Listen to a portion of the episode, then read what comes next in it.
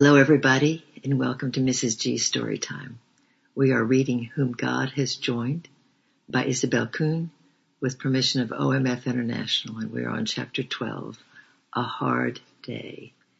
A year had passed. Suddenly the way opened for us to leave Chinese work to junior colleagues, two young ladies who returned with us from that trip to Kunming. We were free to enter the Lisu work. As it would be very rough living, Mr. Fraser thought I ought to make a trial trip in to see the conditions before planning to move in permanently. Also, there was pressure on the new believers to plant opium in the Oak Flat area where Leila Cooke worked alone. Allyn Cooke was six months north of her in the canyon teaching and consolidating a new work there. A white man's presence might remind the local feudal lord that he was going beyond the law in this persecution. So John and I prepared to go. Our three-year-old girlie would be left behind in Yongping in the charge of our lady colleagues, one of whom was a nurse. She would receive every care, and we planned to be gone only a month. But it tore my mother's heart to pieces despite full confidence in my fellow workers. I walked out of Yongping weeping. You see, I was a softy. Mountain travel with my strong, young, capable husband, only 28 years old, was like another honeymoon. We took a route which led us up to the valley of Mekong River which ran parallel to the Salween in the northwestern Yunnan. At length we came to a hamlet where there was no proper inn. Every traveler stayed in the big adobe farmhouse of the wealthiest inhabitant. It was a sooty, dirty place. In fact, we dubbed it the dirtiest inn in the world. We slept upstairs in the granary. Tomorrow we climb, said John. The biggest climb you've ever had. We ought to be on the road by six o'clock if possible, and we climb all morning. But when you reach the top, oh, what a view. You will see the Salween mountains from there. Just think, Belle, tomorrow you will see Lisuland. It's been ten years since I first heard of the Lisu tribe and felt called to minister to them. How I thrilled at the thought that tomorrow I would see the alpine land, even though from afar. But early the next morning I woke with diarrhea and an upset stomach. Belle, John said in a pained voice, don't tell me we've got to stay another day in this place. No, I replied. If I picked up one germ here by sleeping one night, I maybe have two by tomorrow night. We don't stop for this. But it's the hardest climb till we reach the Salween, John groaned. How do you do it on an empty stomach and maybe with dysentery beginning? Well, I'm sure I won't improve by an extra day in this dirty place, I argued. Put me on my horse and then all I have to do is sit on it. And so we began. Up and up, back and forth as the trail zigzagged upward. About ten in the morning we came to an abandoned tribal hut. Here, John said, let me make you a cup of cocoa. Do you think you can keep it down? I was chilled and faint and glad for a moment's rest from clinging to the animal. Glad for the warmth of the fire John built and glad when the hot liquid comforted my empty stomach. It stayed down. Then once more I went on to the animal's back. The Mekong side of the mountain was heavily wooded, but it was interesting to note the different tree belts. On the lower slopes we had passed through a feathery bamboo, which creaked loudly as the wind stirred its long tubular stems. Then tall pine trees with whispering tops awed us by their height. Still further up the trees were even greater and older, but so hung with vines and mosses and ferns that I could not identify their kind. From the great branches the vines fell in loops and festoons perhaps twenty to fifty feet in tangled length. The sun hardly penetrated now and it was getting colder. My promise to sit on the horse was not so easy to keep. Chilled, stiff and weak, I felt my head begin to go round and I had to pray for concentration to hold on. John watched me anxiously, cheering me by assurances that the top was not far off now. Finally, with a lunge, my animal pulled himself up over a rocky ledge and stood trembling with relief on a level space. The top of the world. So it looked and felt. The sun drenched us with a welcome warmth. I was surprised to see that the other side of our mountain was as shown of tall timber as the Mekong side was shabby with it. Shrub oak and rhododendron bushes covered its steep sides and did not obscure the scenery. Far, far below us, like a doll's house, a large farm caught our attention. See, Belle, said jubilant John, down there's a big house where we can cook dinner. Keep your courage up, but look, pointing to the far distance where the dark purple peaks undiluted along the horizon. That is Lisuland. Those are the mountains of the Salween Gorge. Tomorrow night we might be there. It was the most beautiful panorama and we were tempted to stay and look. but it was already noon and we had no place to cook food until we reached the farmhouse far, far below us. With a last longing glance, we began the descent. It was three in the afternoon before I had my first real meal that day. Luckily this trouble of the morning seemed to have quieted down during my fast. Sunshine and only three o'clock in the afternoon. It was too much for a youthful energy. John had been talking to our Chinese farmer host. Say, Belle, you're not going to sleep here, are you? Why, we're not even down the mountain. I've been asking and they say Old Nest, the next village, isn't far away. Only about four li after you get down the hill. Let's go on and sleep there. It's a full day from there to Salween. If we sleep here, we won't make the Salween tomorrow. Now John had misunderstood the garbled Chinese dialect of our host, who was not of pure Chinese blood. John thought he said three or four li, when he really meant thirty li. The same sort of thing that happened when we first went to Tali. If we'd been there three or four li, a little more than a mile, we would have been there in an hour or so. That is why I readily consented to leave the large comfortable farmhouse and set out for the village of Old Nest. Once we had fully descended the mountain, we found ourselves in the bottom of a deep ravine, winding our way over and around rocks, a noisy stream beside us and no sign of human habitation anywhere. At the end of two hours we were still in the depths of that rocky channel. Daylight was fading and a miserable rain had begun to fall steadily. I had packed my raincoat somewhere in our loads, so it was not long before I was soaked, with the rain streaming off my sun helmet. John walked while I rode the animal. Still no sign of old nest or any kind of nest. It was then six o'clock by my watch. Belle, I pity you, said the repentant Johnny. Wouldn't you be better off if you were walking here with me? At least your blood would be circulating. I'm too exhausted to walk, dear. Sorry, you're right. I'm cold, stiff, and faint. Where is old Nest? I must have misunderstood him, Belle. I'm so sorry. He must have said San Sai instead of San Si. You know how those half-tribal fellows often pronounce it like that. But it has got to be soon. Even 30 li has to end sometime. Perhaps it was seven o'clock when we finally climbed a hill and arrived at the sprawling village. John led me to the big adobe house that looked prosperous, explained our situation to the owner, and with true Chinese hospitality they invited us in. A huge wood fire soon blazed on our hearth, and I luxuriated in its warmth while my clothes dried out. A cup of hot tea was soon urged upon me, and then hot sugar water with chopped walnuts in it and a delicious Chinese meal was prepared. In two hours I felt like a different person. I was the first white woman these people had seen and the farmhouse was soon crowded with Chinese women and men looking at me and asking questions. John took the opportunity to preach the gospel to them. Chapter 13, a glimpse of storybook land. The next morning we were up before daylight and on the road with the first beams of the rising sun. Traveling was hot and tedious. It would have been very hard if the vision seen on the mountainside had not encouraged our hearts. This dusty, tortuous way was leading to the Salween. It had an end. This is what our vision whispered. Our feet stumbled over the rocky path, but our hearts followed the vision. At night time we arrived where the vision had promised, on the bank of the Salween.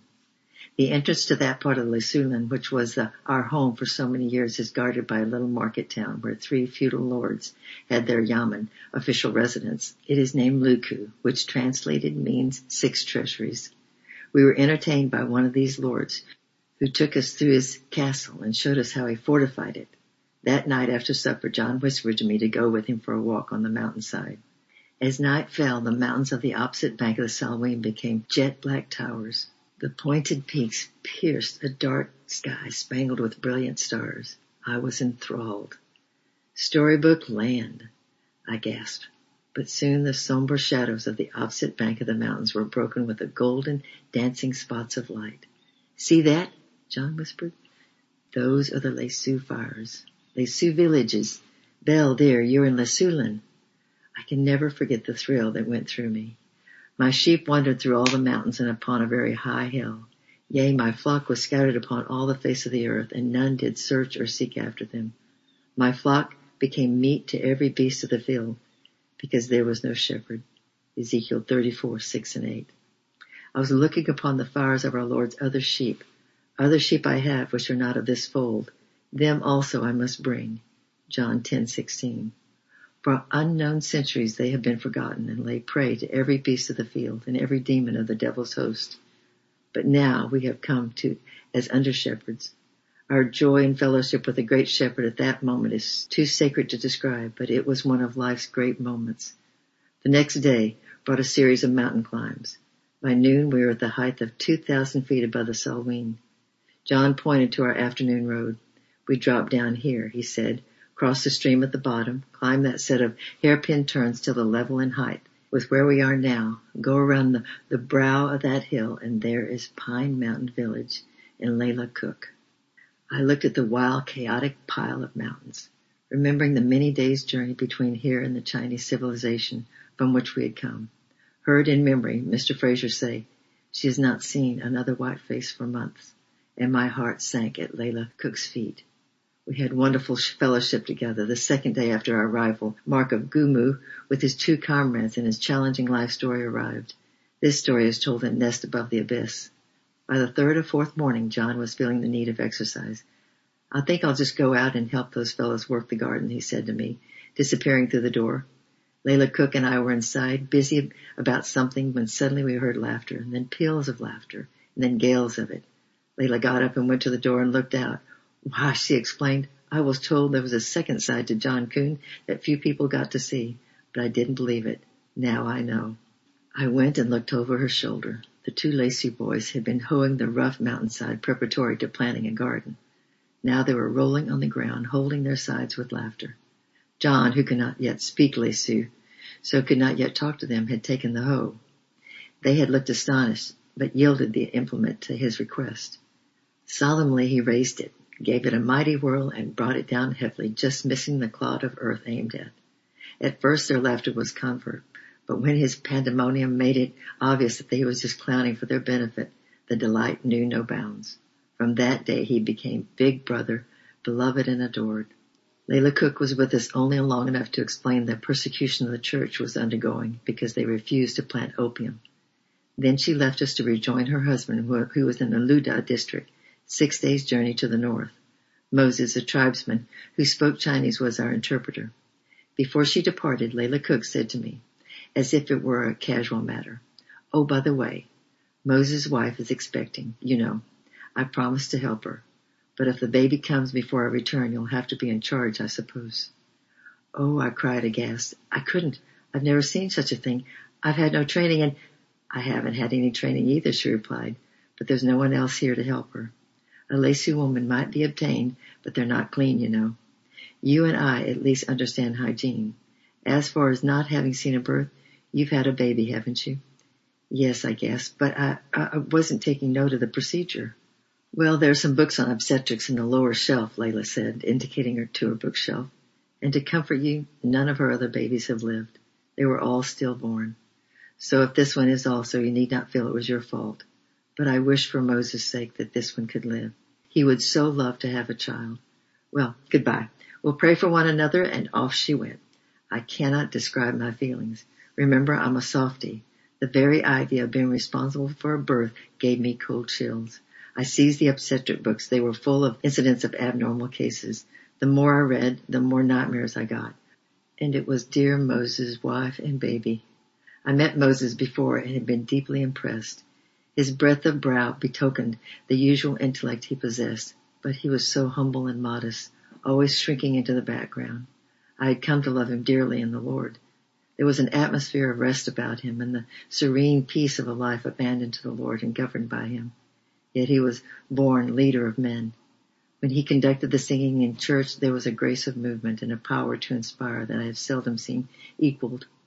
Mrs. Cooke had told me how the white people in Shanghai had been thrilled with him and wanted to give him gifts, white shirts among other things, and we feared that he might be spoiled before he got back to those rough hills, she continued. But to our relief, he went right into the native homespun clothes. We've never seen a sign of those shirts. I've sometimes wondered what he's done with them.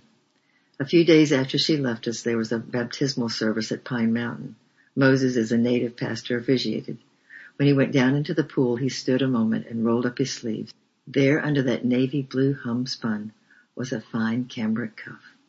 Hastily he turned it back up and under.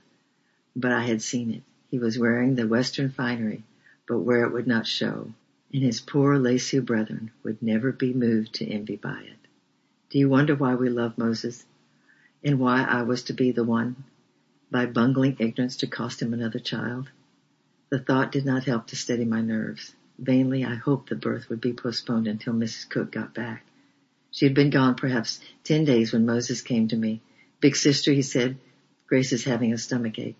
Would you kindly come and see her? Quickly I went up to their shanty which stood on the slope just above ours. His wife Grace was crouched in the far corner of the room. She looked like a wild animal cornered by the inescapable, and she could obey no advice of mine. I gave all the medical counsel that had been given to me. She would act on none of it. She would not even talk with me. Well, we will get things sterilized and arranged, Moses, I said with my heart beating quickly. I have studied the medical books and we must prepare. I named off the items. Also, we think the baby does better if it sleeps by itself. I added this doubtfully, but I knew the Lisu did not agree with us on this. I would like my baby brought up like your babies, he said quickly. Would this basket do for a baby bed? It was just right. Great joy I got material Leila Cooke had left at my disposal and fixed the basket up very prettily. Moses, usually so calm and deliberate, was obviously stirred and excited. All day we waited and nothing happened. I went to bed with my clothes on expecting an early call. None came. Grace was still when I first saw her. She would not get up. She would not walk or exercise. She just crouched in the corner. As the day progressed, Moses got anxious. I could see it in his eyes. My eyes were nearly inflamed from poring over the medical books. They gave instructions for preparation, advice on reception and aftercare, but not a word on what to do to induce labor. By late afternoon, the concern in Moses' eyes haunted me. He never lost his slow, serene movements, but his eyes failed in that calm behavior. Isn't there a medicine you can give her to speed it up, Mama? he asked. I had prayed until I was nearly exhausted. John did not know any more than I did about what to do, but from somewhere in the past I remembered someone saying something about using quinine. There's a medicine I think I heard once that someone advised, but oh Moses, I can't be for sure. No book tells me either. If it is a wrong medicine, it might kill her, and I don't know the dosage. I'm willing to try, the poor fellow said, his eyes pleading for help. Oh, Moses, you trust me too much. I'm not sure I heard it rightly. I was in agony of doubt. I tell you, let us pray about it. You go back and pray, and I will stay here and pray. After ten minutes, come back and we'll see how the Lord has led us. How I pleaded that the Lord would not let me make a mistake. Gradually the conviction came that I should use a quinine in a small dosages. When Moses returned, I asked him, what do you think? I think we should try that medicine, Mama. I felt, I feel the same. All right, here it is. Now Moses, we are going to give her one grain pill every half hour. You watch carefully. If you see any new development, call me immediately. With that, for the second night, I lay in my clothes. It was not yet midnight when I heard a knock come on our door. I was up in a moment. It was Moses. Please come, Mama. I don't know how I got up that dark mountainside. I was shaking from head to foot. Had I killed her? She was lying down this time, and I turned my flashlight upon her. In another moment, a little one was in my hands. It's dead, Moses said mournfully. Suddenly, a piercing wail rent the air. God uses the foolish things of the earth, and had been merciful to this inexperienced nurse. A lovely baby girl, whom they named Esther, was soon clean and rosy, daintily wrapped up in her wee bed, sleeping peacefully. For the first and only time I saw Moses excited. His eyes shone like stars for joy. He ministered to that baby much more than to her mother. It was such a loving tenderness and lingering over her that it brought tears to my eyes. No sleep for him. Joy was his food and drink. He spent the hours while the baby slept writing letters to all his friends and relatives. He just wanted to tell everybody that this baby had lived. Do you have any tinned milk, Mama? he asked. I'd like to buy some. Baby Esther's mother cannot feed our child. I stared at him a moment and then pulled my face straight. I will gladly sell you milk, Moses, I said, but it is usual for the mother not to start feeding the baby until the third day. Oh, what a relief. Once more life was a joy and he turned round to speed back to the young Madonna with this wonderful news. Baby Esther grew chubby and strong. She was not yet a month old, however, when a runner came from Allen's cook in the north. It contained a message something like this if Moses' baby had been born, please ask him to come up and help us here for three months. The work is spreading, so we need him. Oh, I cried to John, how cruel to ask Moses to leave just now. Three months? Well, he will miss all the first baby awakenings, the first smile, the first laugh. Oh, I can't deliver that message. But as it turned out, I was the one who had to do it, after all. We were standing in the main room of our shanty. Through the open door, the beautiful snow-clad peaks of the opposite bank of the Salween jetted up into the blue, blue sky. As I delivered the message, Moses gave me one startled look and then turned and gazed at those steadfast, sparkling peaks. Obviously, he was speaking in his heart with the Lord. As I watched, his face cleared and was sufficed with peace. Turning to me, he said quietly, I will go if the Lord wants me to go. It has been but a short struggle. The one big yes of utter consecration had been said some years before, so that further surrender of each new gift or joy from him did not consume much time or wrestling. I felt I was standing on holy ground and prayed within my heart, Lord, this is just one Lisu.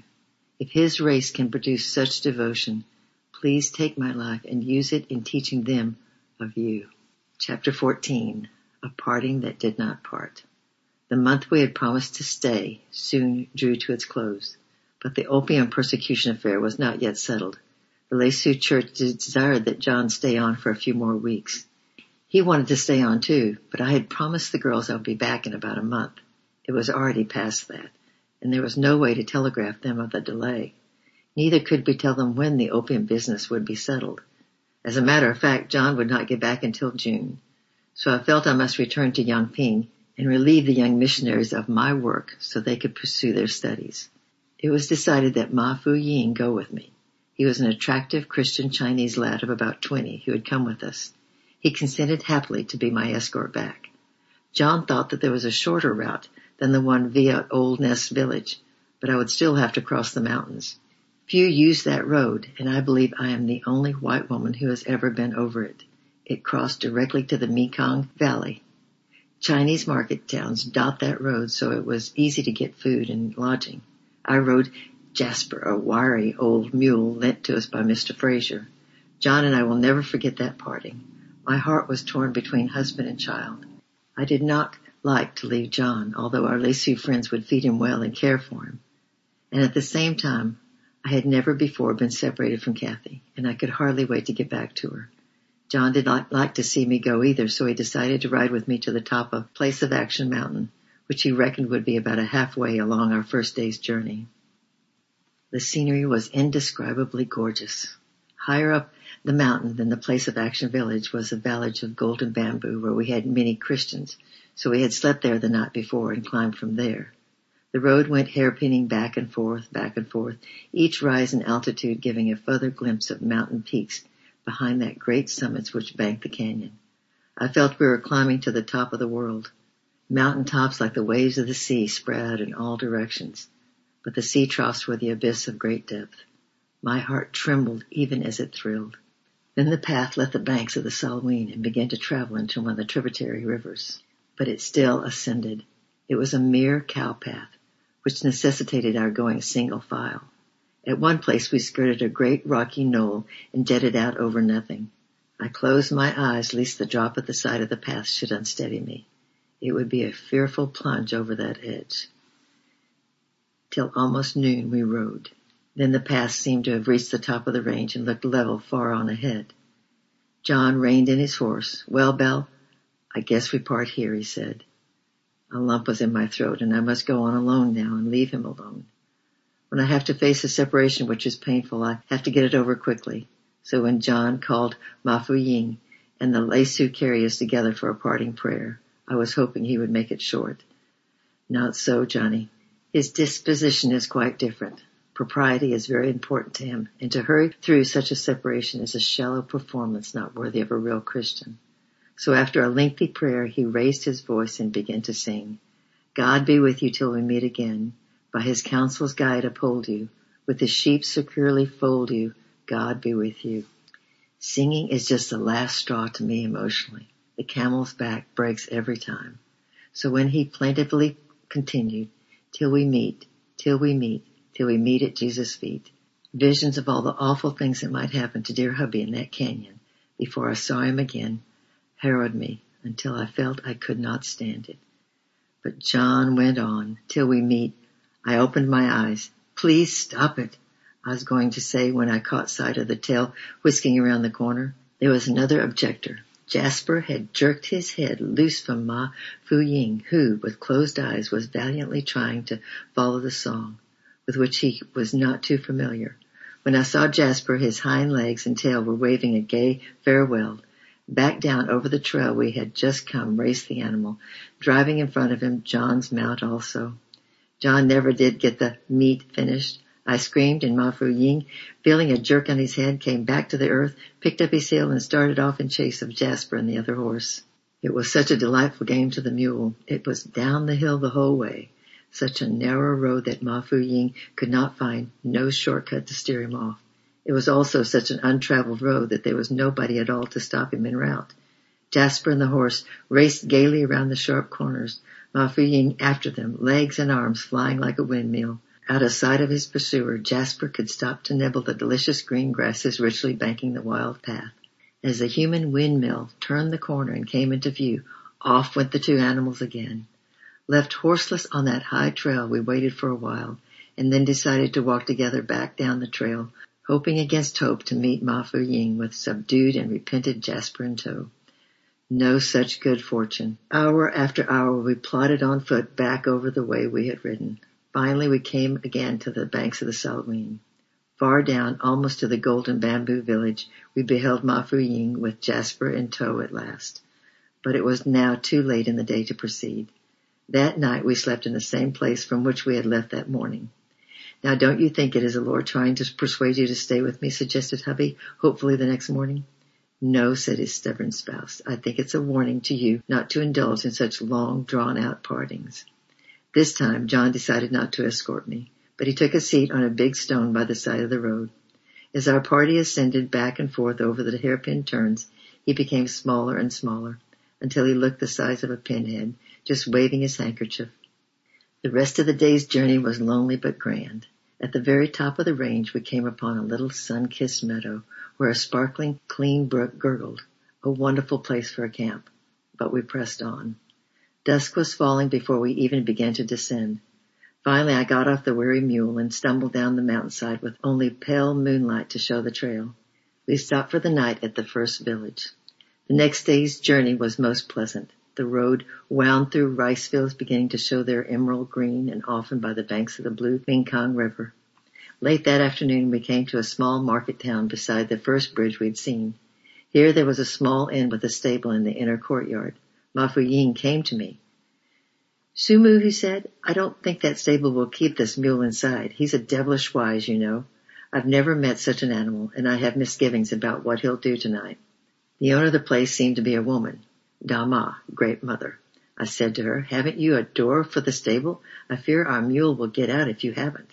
Get out of my stable? Nonsense, she said. It has bars that are put across. Animals stay there all the time. Nothing ever gets out. But our mule is old and wise, and I fear those bars won't hold him. Can't you help us make it more secure? No need, no need, she said confidently. I'll guarantee he'll not get out if you've put the bars down. About three o'clock the next morning, I was awakened by the most fearful racket downstairs. An excited voice was swearing in a high-pitched tone. Something big was being whacked. It sounded like an elephant in a china shop. Suddenly a shrill neigh awakened my suspicions and I sat up in bed and called out, Ma Fu Ying? Soon his slender form appeared in my doorway. He was shaking with suppressed laughter. Chinese oaths and swearing continued, mingled with whacks from below. It was Jasper, whispered Ma Ying. During the night he lifted the stable bars off with his nose, strolled out to the courtyard, smelled Dama's big pan of bean curd which she was made to sell in the market today. He went into her kitchen and eaten about half of it before she woke up and found him. It was an irate innkeeper who said goodbye to us after breakfast. Naughty as Casper was, I never forgot that that old mule did me one great favor. Thereafter, whenever a painful and prolonged parting was in prospect, I only had to say pleadingly, John, please remember Casper. And next time we'll do chapter 15 and 16. 15 is the thing with the stuff in it. I love you. I'm praying for you and bye bye for now.